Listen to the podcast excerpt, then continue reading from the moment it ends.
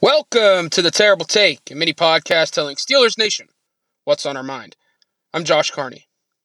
As expected, the Pittsburgh Steelers retained defensive coordinator Teryl Austin Wednesday, signing him to a new two year deal to remain the coordinator for the Steelers moving forward. Yet, for some reason, the fan base and even some in the media are up in arms regarding the decision for Austin to return. That reason? Well, it escapes me because it makes no sense why anyone could be upset with the move. Austin, to his credit, did a good job during the 2023 season, helping the Steelers' defense stay afloat despite all of the injuries that really crushed the depth, especially at linebacker and at safety.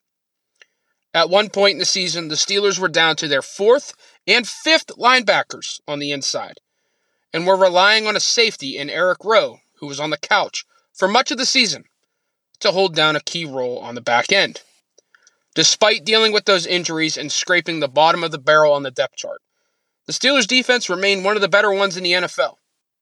With everything that Austin had to deal with on the defensive side of the football, the Steelers still finished sixth in scoring defense and had one of the best red zone defenses in the NFL.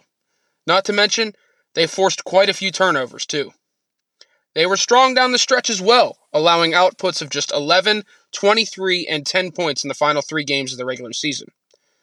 Sure, the defense was carved up in the wild card loss to the Bills, but missed tackles, poor execution, and missing TJ Watt really hindered them. Hard to blame Austin for that. It might not be the move everyone wanted, but it is the right move. Continuity is key on the defensive side of the football. Austin did nothing to even put his job in jeopardy. He earned the new two year deal. Period. Be sure to follow us at SteelersDepot.com and check out episodes of The Terrible Take every day at 5 p.m. Eastern Time. And check out The Terrible Podcast with Alex Kozora and Dave Bryan every Monday, Wednesday, and Friday.